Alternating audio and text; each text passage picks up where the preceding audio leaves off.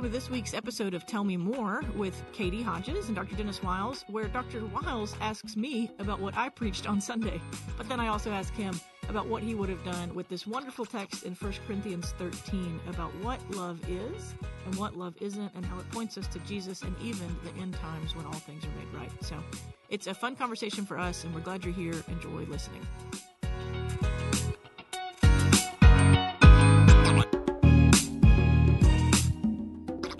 Welcome to this episode of Tell Me More. I'm back in the podcast studio with Dr. Dennis Wiles, and we're looking back at the sermon from yesterday. However, Pastor, you were, you were out of town. That's right. and so in your stead, I preached. Come on now. I preached. First Corinthians 13. And so people have asked me, what's the podcast going to be about? And I would tell y'all, I don't really know. Right.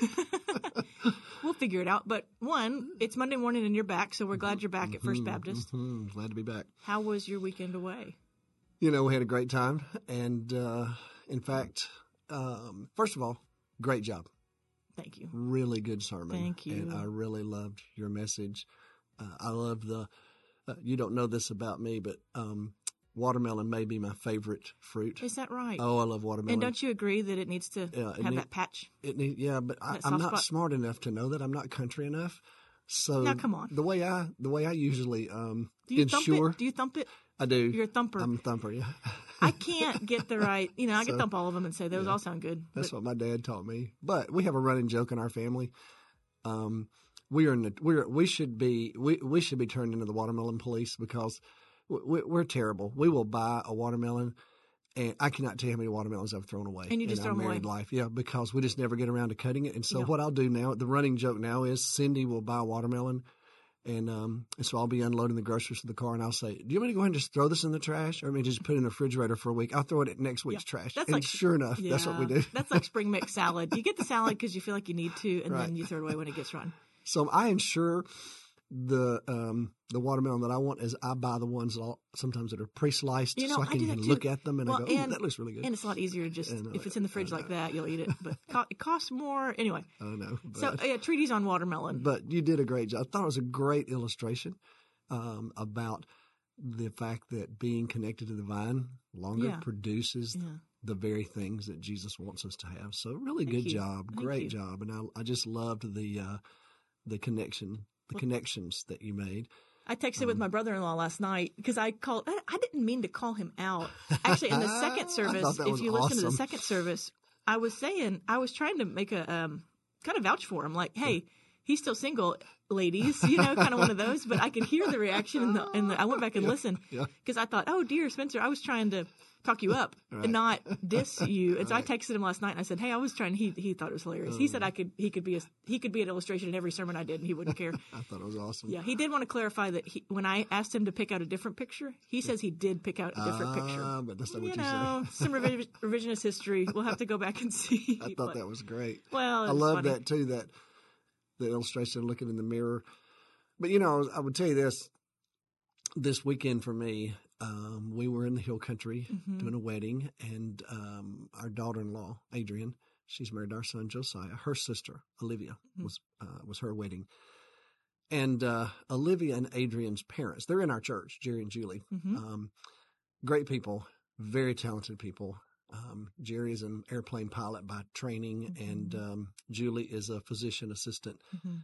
Bright, brilliant people, but man, they're just, they can do anything. You've said this before. Oh my goodness. he can do anything. Oh my goodness. So, anyway, the cool thing was Cove's family, the fiance, the groom, they own a, like a 500 acre ranch right outside of Blanco or Blanco, how you pronounce it, Mhm. Texas. So hill country. Yes. Yeah. And so um, when Josiah and Adrian got married, they got married at a venue um, just outside of Weatherford, I guess. So Olivia wanted to have that kind of wedding, but they wanted to have it at Cove's family ranch. That's right, a family Okay. ranch. So there's a um, on that 500 acres. There's a kind of the at the I guess the highest point is where Cove proposed to Olivia, Okay. and so that's where we had the wedding, Oh, and that's where they're going to build their home, their family home. Wow. So it's a it's a meaningful Mhm. plot of land. But what Jerry and Julie did was they basically turned that plot of land and the ranch into a wedding venue. And so Jerry and Julie, Jerry really built everything. He built Mhm. the platform, the stage, the backdrop. He went and found an old windmill on their property, cut it down, and took the you know the big fan part of the Mhm. windmill. Mhm. That was the backdrop for the wedding for the stage. Um, Hmm. Gathered up all kind of wood and antlers and everything from all over the property, and he he took this um, trampoline. And he made this huge arch from the Hmm. metal of the trampoline, Mhm. decorated with all kinds of real rustic Western stuff they had all these carriages, horse-drawn carriages that took everybody up to the venue. And then when Olivia um, and Jerry, when he came to walk her down the aisle, uh, there, you have to come up a hill to get to where we were. So they were sitting at the bottom of the hill in a white horse-drawn carriage, and he's there with a Wow. cowboy hat on. I feel like I was in a movie. Yeah, I could see Um, why. Meanwhile, what are you wearing? A bolo, a bolo Uh, tie yes, is what I'm, I heard. I'm about as Western as Dennis Wiles can get. Yeah. so Yeah. anyway, Oh, I mean, that's significant. Yeah, it was. It was pretty cool. Um, but you know, as I watched it all unfold, what I saw was an expression of love. Olivia and Olivia helped. Olivia's very um she can do all kinds of Hmm. things. She's a welder and Hmm. so she helped, got it too. Oh yeah, Yep. she helped build some of the set herself. But um as the weekend unfolded, I just watched love in action. Hmm. You know, in other words, um, Olivia wanted, now she participated, so she helped, Mhm. and, and Cove did as well. But it was primarily Jerry and Julie's show, if that makes sense. Mhm. But what was cool about it was Jerry did all of that, but he did not do it for himself. He didn't want it. It wasn't like he built this great venue and said, Mhm. "Hey, everybody, take pictures of this and look at what I did." It was all about her. It was Mm. all about what his daughter wanted, all about what was going to make her happy, make it a special, memorable day. So everything was built around that. Mhm. And I thought, okay, so I watched that, and then I listened to your sermon on Sunday, thinking, and I thought, you know what? I just saw that actually. Um, it wasn't proud, it wasn't arrogant, it wasn't puffed up. mhm, not it's been a, no, it's been a year in the planning. You know, I Mhm. mean, so I was just really humbled by their love for their daughter, and uh, and just to me seeing love in action to me, Mhm. which was just a beautiful thing. So it it was really Yeah, incredible. you Then had I- a lived illustration right in front that's of you. Right. Then How I listened to your sermon, and and I, I thought, you know, it's interesting. Some of the things that you said just reminded me of what I had just seen Hmm. right out in front of That's me. good. So it was pretty cool. Well, So it was a great, good great time for us, and Yeah. uh, we did. Uh, you know, I, I'm I'm not. Uh, I mean, I'm not a. Uh, I'm not a. I'm not a Westerner, you know, so uh-huh. I'm not a You're- cowboy You're boot. Southern, but you're I'm not Southern, Western. That's right. So, Mhm. but the hill country part of Texas is it's interesting to me. it's its own um, little subculture, It isn't is. it? Yeah. I enjoy visiting it. okay, And, uh, I can read the subtext yeah. there. And um, but we went to. Uh, it's it's kind of a rugged beauty. It, it- for those of you that are Texans, I'm sure you already know Yeah, it's rocky. It's yeah, it's just different. mesquite trees. You know, Yeah. it's not. Right. It has its own allure Uh-huh. to it, I think. I like it, And um, but I'm from Texas. Yeah, so there you go. Mhm. But um, um, but the the we also explored. We went to this really cool place, the Cave Without a Name, right outside of Boerne. Okay, I've not heard of that. Most incredible, one of the most incredible things I've ever seen. You know, it's just a this this um, series of caves, and it's a um, a farmer had a a sinkhole on his property, and a goat fell down in it, and so he he this was back in the 1880s or something. So he he uh, took his 10 year old son and tied a rope. They could hear the goat down there crying. So Mhm. the farmer just tied a rope around his son and dropped him through the same hole and Uh-huh. with a rope and kind of tied the little goat up, uh-huh. bring him back up. And the boy says, "You're not gonna believe what's down there. you know, It's a whole cave. There's a big hole in the ground." so it, it would be years later before they actually explored it. How and, about uh, that? Yeah, it's You know, last week. I think we talked about uh, goats and caves and little boys with the um, the Qumran, the uh, Dead Sea Scrolls. That's right. So look, we've made a you know at we could do Yeah, three in a row if we hit it.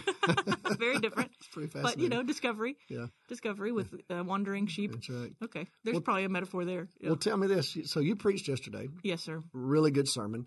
But I have no more. They heard everything. So tell You- me, tell me the, more. The church heard everything I know. No, I'm just messing. So when but- you think about you had a chance to study this text and uh, which happens to all of us Mhm. and then you've got you know 20 30 minutes or so to kind of share in a in a in a Mhm. in a sermonic form Yeah. what you've learned Yeah. and what you want to communicate which i thought you did very well you know i taught preaching at Truett Seminary for about eight Mhm. years and so you would Mhm. get an a plus for I- that sermon Well, oh, that's very Um, nice. Thank really you. really good I took preaching at Truett Seminary, not with you, Yeah. but with Joel Gregory. Yeah. And Oh well, you can have me. I mean, Yeah. Joel. Okay, what a good And um, oh, he's retired now. Hulitt Gloer? Thank you. Yes, that's my Mhm. pregnancy brain. yeah. One, two wonderful men Oh my goodness. to learn from. and really good preachers. Mhm. Yeah. But um, but I loved the introduction. I loved the the way you just walked us through the context of First Mhm. Corinthians thirteen, and then I love how when you got to the conclusion, you pulled us back to the idea of Mhm. That watermelon staying connected to the vine longer, and it produces the sweetness, you Mhm. know, and the personification of love, and pointing us to Christ. Mhm. Uh, all of that I thought Thank was well you. done. Yeah. So, Thank you. but with all that said, is there anything What's else in there? Yeah, is there something you're thinking, man, I could have talked about this, or I might have mentioned that, or I you think- know, when you look at some of this, um, Mhm. you know, like for example, verses four through seven, Well, that's the love I mean, is. the four through seven is the. I don't know if it's the heart of the whole Corinthian message, but it's Mhm. certainly the heart of this. Mm-hmm, And that's where I mean, that's what you're gonna cross stitch on a pillow, Mhm. hang hang above your guest bathroom. You know, I mean, right. it's classic and it's beautiful. I think they could have gone a lot of different directions within that, and even within the next paragraph. I'm talking about the, and we can talk about that too. Mhm. But I, I don't know that I spent. You could spend time explaining each of these words, Greek Mhm. words, Right. because each of them in the Greek, there's more to it. That's Although I think the NIV does a really good job It does. translating it. hmm But when you talk about, um, Yeah, fifteen verbs lined up. You know, I think is right. It's just Isn't that It's a little overwhelming. Yes. and so when you talk about patience and kindness, envy, boast, proud, I mean, I'm just looking at these kind of descriptors. Mhm. There's a lot more. I, I think that's why I spent so much time in this sermon, particularly. I can't tell you how many times I typed the word Paul or Corinth Mm-hmm. To take it back to where it began. Mhm. Because I, I think for us, and we've talked about this, uh, we, I think both you and I, and every commentator I read, really want to drive home that this is not just an ode to love Right. and it's not just this segment that Paul may have written months Mhm. ago. Yeah. You know, in a in a Stuck dream. in his stuck in his pocket. And I yeah, could use and this thought one day. this would be beautiful. No, it's so pointed Mhm. to the problem in Corinth, Mhm. and so I think I think I spent more time there. But I think if you preached it again and just wanted to walk through more of an exegesis of the Greek of Mhm. all of these words, I Mhm. think someone could do that. You know, Mhm. there's a lot that I I don't know if I left on the table, but I just didn't go that direction. I Mhm. think that's the main thing. And then the second paragraph, at least in, in the NIV, it does three paragraphs. It just takes an odd, to me, unexpected. If you're reading this for the first time, Mhm. and Paul's talking, just kind of rebuke about love, and you have to have love, and then he just shifts gears to say like, all this will pass away, Mhm. all this will be done away with, and the only thing that'll matter is he. And this, I didn't camp out here. This is also interesting. Is faith, hope, and love, Mhm. but love is the greatest. Mhm. And you're like, Paul, what were you think? I mean, not what were you thinking? Like this is harebrained, but Mhm. why faith and hope? Because those are also forward thinking. Mhm. Why why does prophecy fade away, Mhm. but you keep faith? You know what I mean? In terms of giftedness, that's more of a fruit of the spirit, but not a spiritual gift. So I think there's a lot in this passage about Mm-hmm. maybe nuancing, parsing between what's a gift of the spirit that's used for this this inaugurated Mhm. eschatology, Mhm. this in between Mhm. time, Mhm. and what's a fruit of the spirit Mhm. that's more of the expression of our love and, and, and will stay with us longer. So I didn't camp out on any of that. But when you read the last few verses, it's just interesting. The way he talks about maturing, seeing God face to face, what we've only seen in a mirror, and then all these other gifts, the gifts will pass away, but these fruit of the Spirit, Mhm. not all of them, but faith, hope, and love Mhm. will remain, but really it's love. You know, there's just a lot he kind of slips in at the end. Mhm. And I, I was reading a lot of com- commentaries on it, and I didn't camp out there. I wanted to mention it, just really clarify it. But I think there's a lot more there, probably. Mhm. And you you may want to tell us more about that. But Well, I, I that's where I left it. yeah, I think I think you're right about the all the verse verses four through seven. As I said, I think there's 15 of them, which to me communicates Mhm. love is not Mhm. this kind of uh, um, soft, sweet feeling. hmm You experience that, And then it's also know. what love will do, Right. but also It's- what love will not allow not itself do, to do and right. not do, Yeah, which it's- is it's, anyway. Yeah, so it's just love. So, okay. it's action dynamic. You know, in those Hmm. verses. Mhm. I think the next section is about eschatology. I think that um, if you look at the bigger picture in Corinth, there seems to be this infatuation with eschatology in Corinth among the Christians that the the new era has arrived, the new age has come, and um, it's almost like the Corinthians seem to flaunt that a little bit. Hmm. That their freedom now is in its fullest expression because the end has finally come Yes. and all of that. And Mhm. and so Paul, to me, is one of the things in this letter. The thread that's woven through the letter is Paul said, "Oh, so you think the end has come? So, so you think you've you've arrived? You you think you are now fully consummated in the kingdom of God?" And there's incest in the church. Interesting that I Mhm. see that. Mhm. And you can't get along with each other. Yeah, and you think You're- that we've arrived at fullness. arrived- Yeah, yeah, yeah, so I think Paul said, actually, no, you, you, you've misplaced your eschatology. Um, you don't even honor the fact that God has given you this this bodily existence. You act like that you live above that now. Mhm. So it really doesn't matter. You know, Mhm. food's for the stomach, stomach's for food. Oh well, whatever.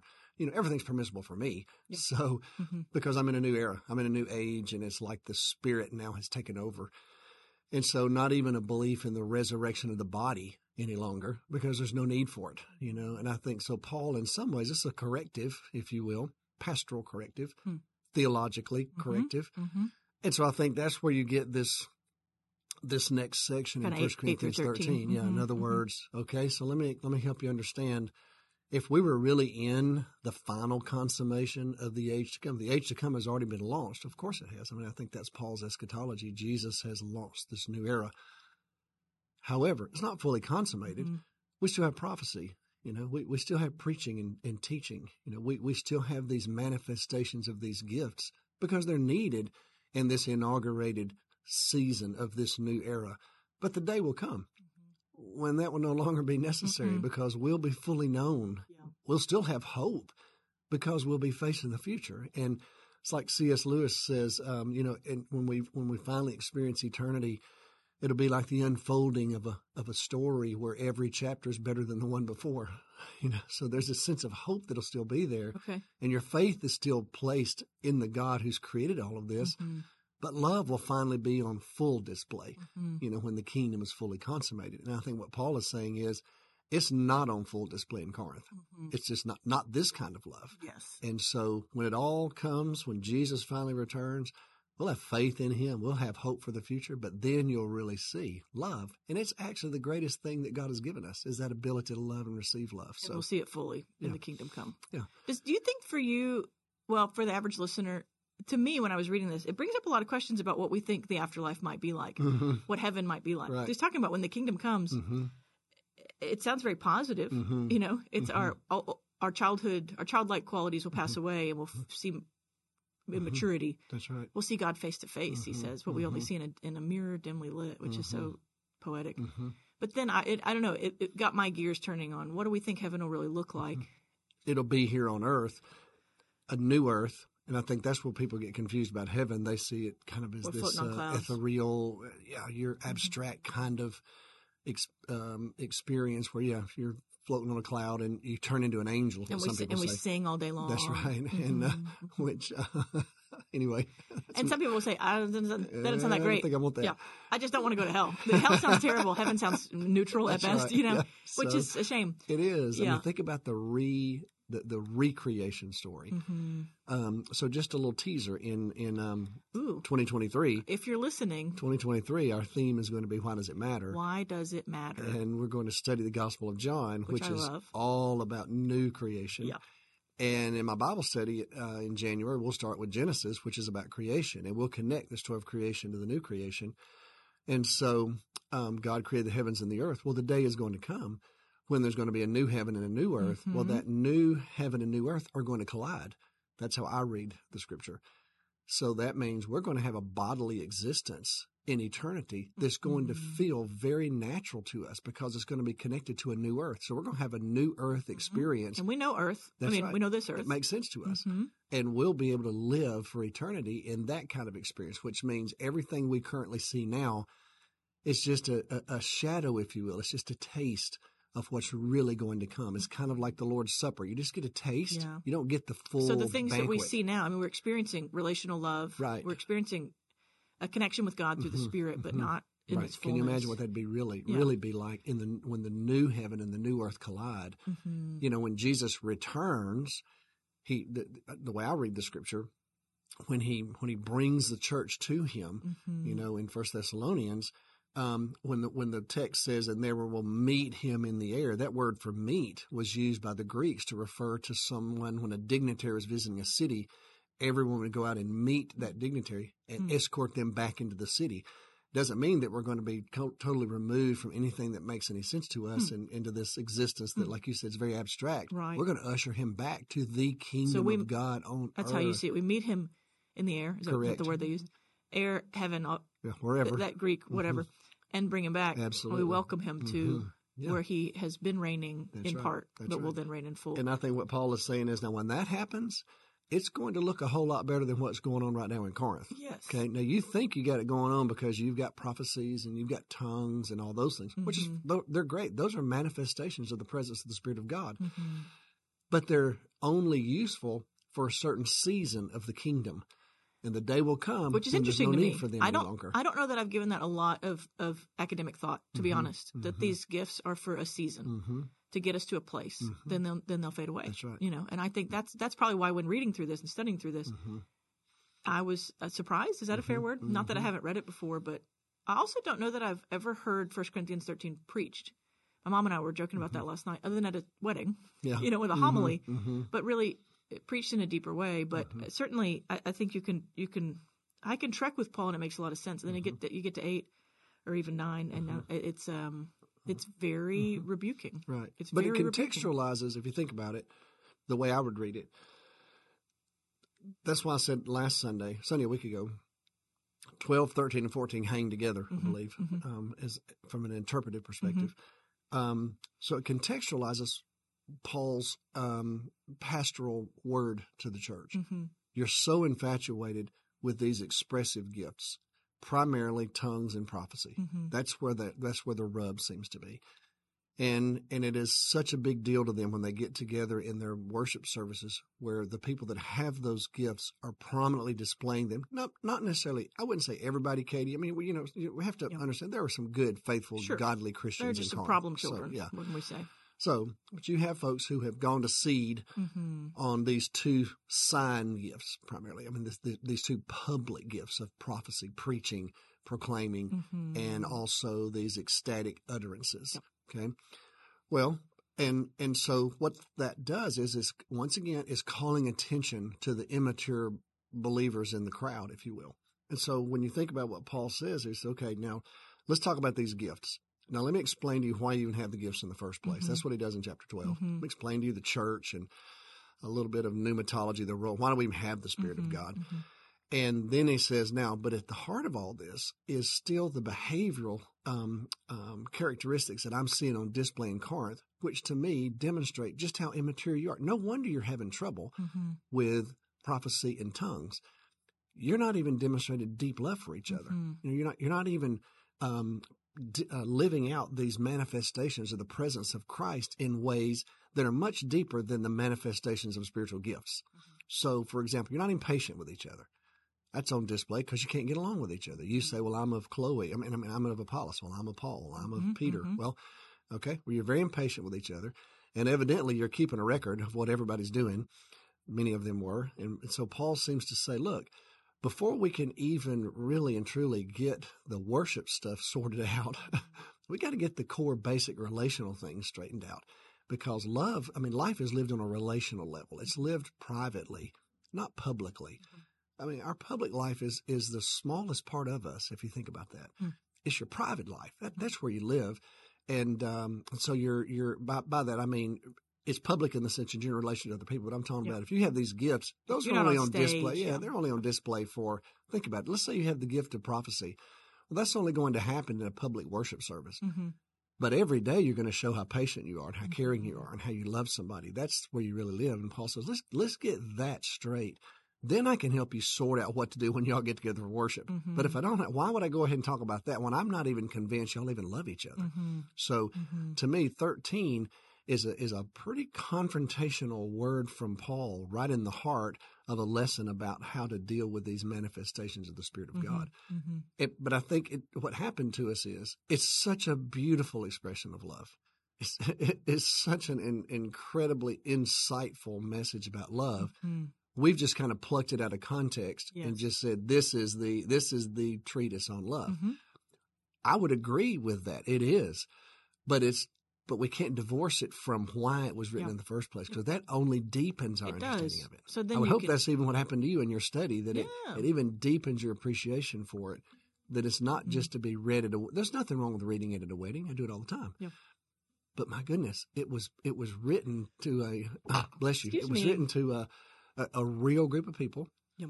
dealing with some real issues. Mhm. That's why it's so endearing. And I think that's why, for me, if we go back to, I, I think the, um, the turn of phrase where you could really focus it on Jesus, but then also focus it on yourself. I think that puts it in a Corinthian context. Mm-hmm. For me, Mm-hmm. like Corinthians, look at I'm, I'm holding this up, and you're not measuring up. Mm-hmm. Then I think if you put myself in there, Mhm. it, it- and then it has more of what I think Paul was trying to get to. Mm-hmm. It connects it to your own shortfallings, your short shortcomings, and I Mm-hmm. think it makes it much richer then because then it's a, a challenge, not just a pat on the back. You Mm-hmm. Know, And and you know how um, you know how central Jesus is to Paul's theology. You know that Jesus changes everything for Paul. Okay, the the, the encounter on the road to Damascus, um, Paul's whole life course is altered, and and he becomes a true Jesus man. Mm-hmm. So it wouldn't surprise me that in Paul's mind, as he's writing all this out, he's wanting to connect to these Corinthians. This is who Jesus is. you know, Yeah. you're, you're supposed to be followers of Jesus in Yes. Corinth, reflecting Jesus in Corinth. Well, like you said Sunday, look at the mirror. Do, do you like how this looks? I mean, you, you, you said um, you said something like, uh, "Well, I don't look like that." You know, you see a photo of yourself. Uh-huh. That's not how I look. Mhm. Um, or I think you said Jack Goodyear said, you know, you go stand on the Yeah, scales. Well, yeah. that's not Jack how much I weigh. Yeah, Um, that's not me. I yeah. think that's you know, and you're like, at some point, that is you. That's right. you You know? just don't want it to be, That's right. or. I don't want it to be. Yeah. Yeah. And so it shows the gap between who we are and who we can be. Mhm. And so it's it's Jesus focused, which I love that. Yeah. And but it's uh but it's it's challenging. I mean, you know, um I would tell you just listening to your sermon, I went back and just reread again the text. Mhm. And um, from a, from the eyes of okay, what if what if I felt like this was really directed at me Mm. in my current life? Well, it, it's pretty Yeah. convicting. Which you know, I had some people come up to me after and they said, "Okay, I put my name in it. I'm maybe I'm this, maybe I'm that. This one though, Right. oof, I got to work on that." Which is helpful It for is us in good. our formation. and I love that you did that. You know, to me that was a, a that was one of the strong part Hmm. points of the sermon because I think you know in a sermon you want it to be instructional, inspirational for sure, but at some point um, you want it to move people. That's what Augustine used to say. You know, you want it to move people, Mhm. and I felt like that was a part of the movement in the Mm, sermon It's good. was to challenge me as a listener to go, okay, I'm I'm gonna put Dennis Wiles in here. I'm gonna see how far I get hmm and and um and I'm going to try to be honest, but I know myself well enough to know I'm going to go. I'm, I'm okay. I'm pretty good at that. I'm, let me go ahead and give me an out on that one. hmm But I had a hard time getting through it. Just because I stopped and, and thought, mm, okay, I'm not sure I'd say that now Yeah. about me just yet. Yeah. It's So- a good exercise, and it can also turn into a good. You know, we don't. I say we. I don't think in Baptist life confession is a high priority. At least Mhm.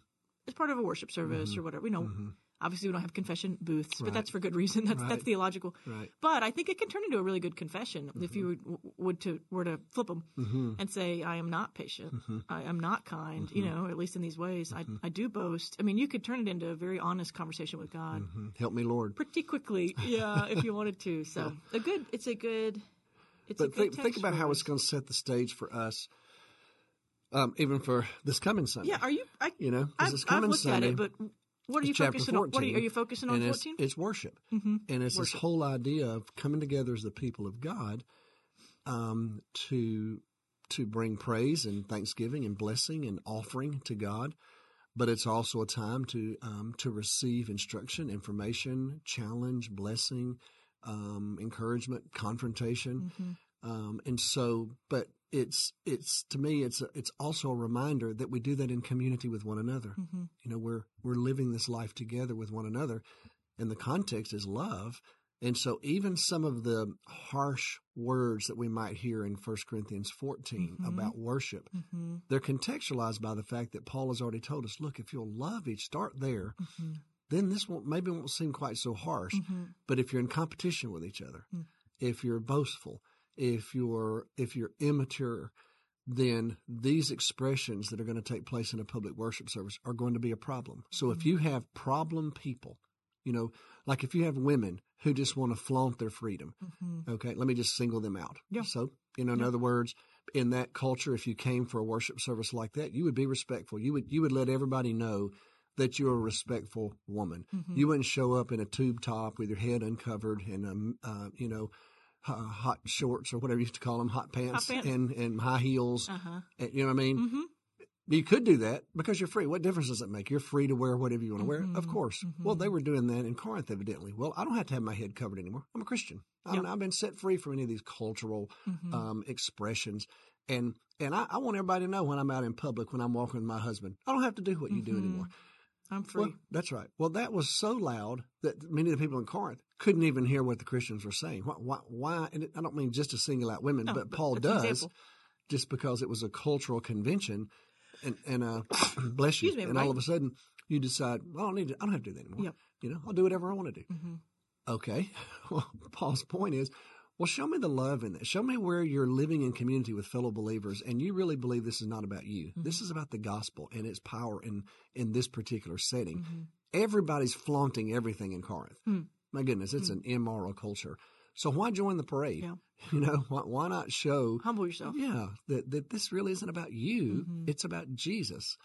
So if, if you can get that across, it kind of softens some of what comes from Paul. But if you don't, if you don't contextualize, you go, man, Paul, seriously, man, he just, you know, he's just hard. He's a hard man. He's hard to Mhm. deal with. Mhm. Mm, well, not if- not if you really listen to his heart Yeah. and hear what he has to say. Yeah. Um, now he could be confrontational. Don't get me wrong, you know.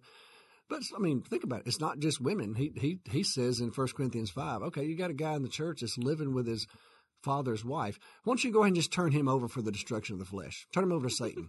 Whoa, okay, Yeah. That- that's a hard word. Luke, you know, uh, this week as I was preparing, he sent me a meme, and I'm going to get it wrong, and I don't want I don't want to spend time looking it up. But it was basically like Paul can go two ways. One is we are beautiful heirs to the throne of Christ, and you know the children of God, and then the other is like, come on, you hussies, get it in, get it in order, you know, get it in gear. that is right. and you have both of those, and hmm well, I think for for chapter 13 particularly, we probably read it as the first one, how beautiful, and really it's probably more Mm-hmm. The second one. Come on, Yeah, you get to chapter 14, and Paul says, You know, the way y'all are acting, you're better off if you just quit meeting. That's basically what he was saying. you know, that's how bad it is Yeah. with, with you guys. Yeah. You know, what a, that's a harsh word, but it's a, but it's a timely one. You know, it's a word about, even for us today, and we'll talk about this Sunday, just the public presence of worship is very important in our culture. hmm But if you're not careful, you can cross over a line, Mhm. and we get just as infatuated with our public manifestations as they did theirs. yeah, it could probably be pretty relevant for us Mhm. today. Absolutely. Different than uh, meet in the marketplace. That's right. You know, where you have to kind of nuance that one. Mhm, mhm. Worship Yeah. and the advantageous, self-seeking nature of Mhm, worship. That's pretty. That's pretty forefront, isn't it? Right. It is. Well, so. I look forward to hearing it. Okay. Well, what else do you need to tell us, uh, Well, Katie? one, I you finished mean, First Corinthians There's- thirteen. No, there's two things. One, uh, I guess you could call him our producer, Kyle Judkins. Mm-hmm. He's great, one of those behind the scenes people that makes our church great. Uh, I've been joking around that these aren't labeled, Mm-hmm. and guess what? I walked into today a labeled soundboard. Okay, perfect. So now I know this. So this is for Kyle.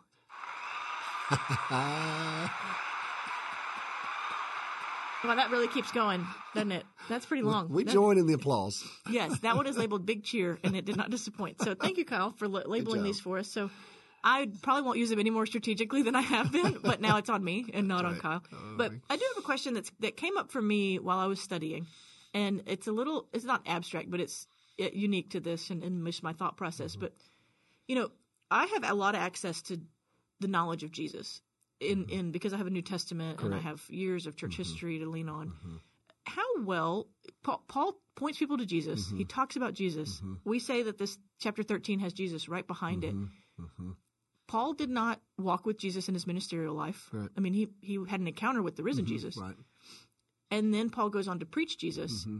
Did he have access to the Gospels? Did he just have firsthand accounts? How well could Paul have known Jesus Mm-hmm. in the same way that I know Jesus? Do you know what I mean? Right. That's a great question. What I would say is, first of all, I believe Paul met Jesus on the road to Damascus. I also believe that Paul had some incredible personal encounters with the resurrected Lord in the early part of Paul's Christian experience. You know, he mentions in Second Corinthians, I was taken up to like a seventh heaven or something like mm-hmm. that. there's this idea among scholars that during Paul's days as an early Christian, that the resurrected Lord actually was with him. Just spent time with correct, him. Mm. and appeared to him in visions and dreams. However, very early on, we don't really know for sure how long it took, but we do know this: there were there were oral traditions very early on um, that communicated the life of Jesus and the teachings of Jesus. Mhm. And so we believe those were shared. We actually even think there probably was some kind of a written source Mhm. That was probably circulated among the churches and the early Christians quickly. pretty quickly. Yeah. That um, that was just a collection, evidently, of some of the teachings of Jesus, and certainly the the story of Jesus' life. And um, and the reason we think that is because when you read Matthew, Mark, and Luke, they have a very similar perspective in sharing the story of Mhm, Jesus. mhm. And so some people refer to that that particular source as um, as the Q document. Mhm. comes We from talked about that a few weeks yeah, ago. it comes from the German word. It starts with Q, quell. Mhm. But anyway, so there's this idea, So the sense that they had something right? con- concrete that was circulating That's what to teach some people Jesus. would say.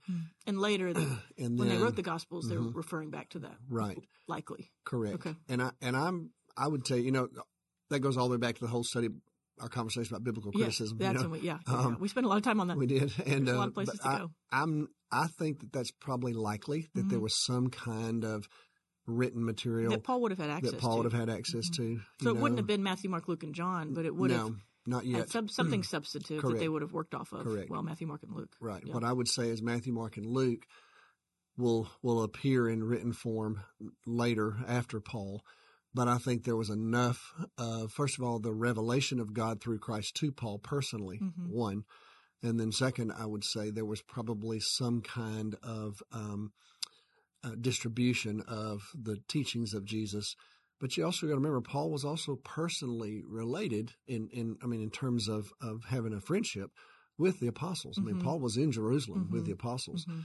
So you can only imagine that I'm sure they had conversations. Paul, I'm sure, well, what happened next? Mhm. Well, then what happened? Mhm. Okay, well, how long did that take? So And he's just soaking up mhm, this. that's probably what I'd say. That it's a combination of a number of Mhm. things. And uh, and of course, at that time too, you're you're leaning on the Holy Spirit pretty heavily Mhm. because the Spirit of God is revealing these things about God, about Christ. So even the churches are having to lean into all of this very early It's on. very different and that's than- and that's why on the one hand, I think we have to exegete these texts and be honest about them about what Paul was confronting in Corinth. But we need to do it with a with a little bit of patience Mhm. because they did. You're right. The the Corinthian Christians did not have the access to what you and I have today, Mhm. and so um, the fact that they were even able to adhere to I mean, the basic core doctrines. They're in Acts, so it's not like we That's could. right. I mean, Yeah, this, the it's not like they can have the. New Testament. That's They're in it, you know. They're a part So, of it. mhm. It's the unfolding. It's an era where everything's unfolding. Yeah. I, I've said before in the past that I there's a part of me that wishes I had been alive at that time. It's That I would have loved to have seen it. There's another part of me that, that quivers a little bit because I'm I'm I'm not sure I would have bought into it. It's intimidating to me to think Right. about. You know, people, uh, uh, literally just people kind of jest like, oh man, if I was there when Jesus was crucified, I'd, I'd be Mhm. right. You know, and Right. I'm like, I think I would have Yeah. hidden in the upper Might have been room. hiding I mean, in the hills. Yeah, I mean, you may have never seen me again. That's right. Truly. Although I am a woman and they did fare better. So maybe Yeah, that would, true. but yeah. That's true. Oh, yeah. Oh, well, that that question for me Mhm. springs from I think in general in this era there are a lot of people, myself included, that are just trying to reconcile Jesus and Paul hmm because some some things seem Mhm. incompatible. Oh yeah. And and I Oh, there are books written about it where people say, "Well, Yeah. G- uh, Paul hijacked the the religion of Jesus, Yeah, the cult of. Jesus." I don't mean cult in a negative way. Right. The, you know, the, the following of Jesus, Mhm. and I. and shifts it in a direction that Jesus right. wouldn't have taken it. And I think that's where mhm. well I, I I, think I in our would conversations in, in here we've Mhm. we've we've worked pretty hard to legitimate is that a word? Yeah, legitimate Legitimize, yeah. Paul. legitimize Paul's Mhm. Paul's seat, you Mhm. know, in, in this whole church building. But I think that's helpful for me to think about, you know. Yeah, and it's and it's uncomfortable for me to think about the guidance of the Holy Spirit to do the thing. that's right. I Think about though. yeah. Think about some of the passages in Paul's writings about Jesus. Mm-hmm.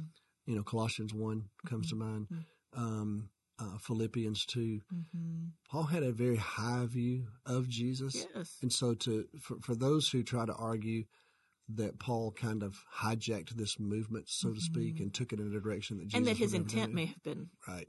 Then Malicious. That's, that's very That's hard. That- that misguided, hard unfounded, Yeah. and I think unprovable. hmm Uh, in fact, I'd say the opposite is true. Paul is very Paul has a high Christology. Yeah. Most know? people are doing that, I think, or they're trying to reconcile the, the ethics of it. Mhm. Sexuality, of course, course. but even, uh, Mhm. uh, you know, there's just there's Right. a lot they could go. And and but what happens is, uh, you remember you and I, uh, um, we attended that sermon by Beth Moore at First Baptist Mhm. Waco, One of the best sermons I've sat under. right? Truly. And so when Beth talked about, well, this Jesus, Mhm. you know, so Mhm. the people that do try to separate Paul and Jesus, they also, in my opinion, have somewhat of, of a limited view of Jesus. Mhm. Um, You know, because they paint a picture of Jesus being this kind of soft, sweet, gentle Savior, you know, who's all about love, and that's all he is. And they have so what they have to do is dismiss some of the the full revelation of Jesus Mhm. to paint that portrait, you know, because Jesus could be very confrontational. Now, he was very gracious. Of course, he's God in the flesh. Um, but, you know, these stories that circulate about Jesus that are finally written down for us, he, he could be, he could be very challenging and confrontational. He, he didn't meet people in their sin and bless them in their sin. He met people, he blessed them and affirmed them as people, but he confronted their Mhm. sinfulness. I mean, Jesus was not, I mean, Jesus, you know, he would turn and look at all these followers and say, I tell you what, why don't you eat, eat my That's, body? okay, I was thinking of the blood. same text, and then the text Yeah. goes on to say Yeah. many of them did not like that teaching and walked away. That's I mean, exactly th- there was too much for them, and they much. left. Right. And then he turns to disciples and is like, What about you Yeah, guys?" and they and they say this beautiful, Right. you know, where else can we go, Right. Jesus? You know, which I hope I'm in that camp, but Correct. uh, you can't know unless but you were there. it, to me, if you're not careful, you can Mhm. paint a, a portrait of Jesus it, it, that's very different than the real Jesus. It's like um, in the 1900s, um, there was this um, uh, search for the historical Jesus Mhm. was a big thing among Mhm, scholars. mhm, And once once that group of scholars kind of came to their end, if you will, um, one evangelical scholar was writing about it, and he said, "Yeah, these folks who were searching for the historical Jesus did all this work and you know, plumb the depths of of of their understanding of the text. And at the end of the day, you find them actually looking into a well."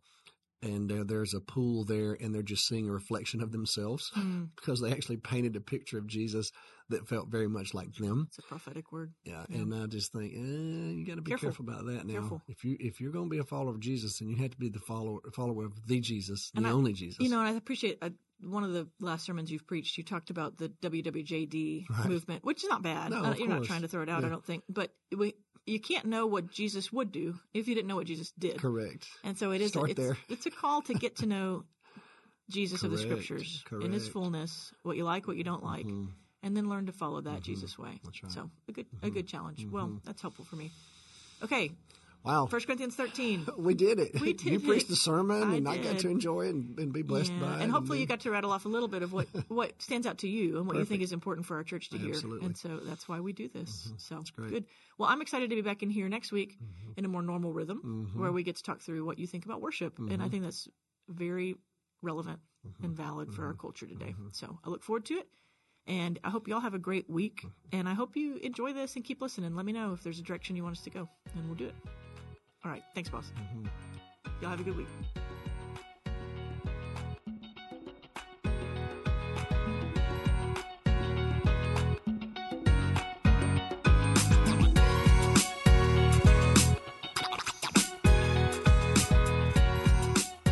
Thanks for listening to the Tell Me More podcast today. You can subscribe to this podcast on your app of choice, or you can visit us at fbca.org to find out more information about the podcast and our church. Thanks for listening.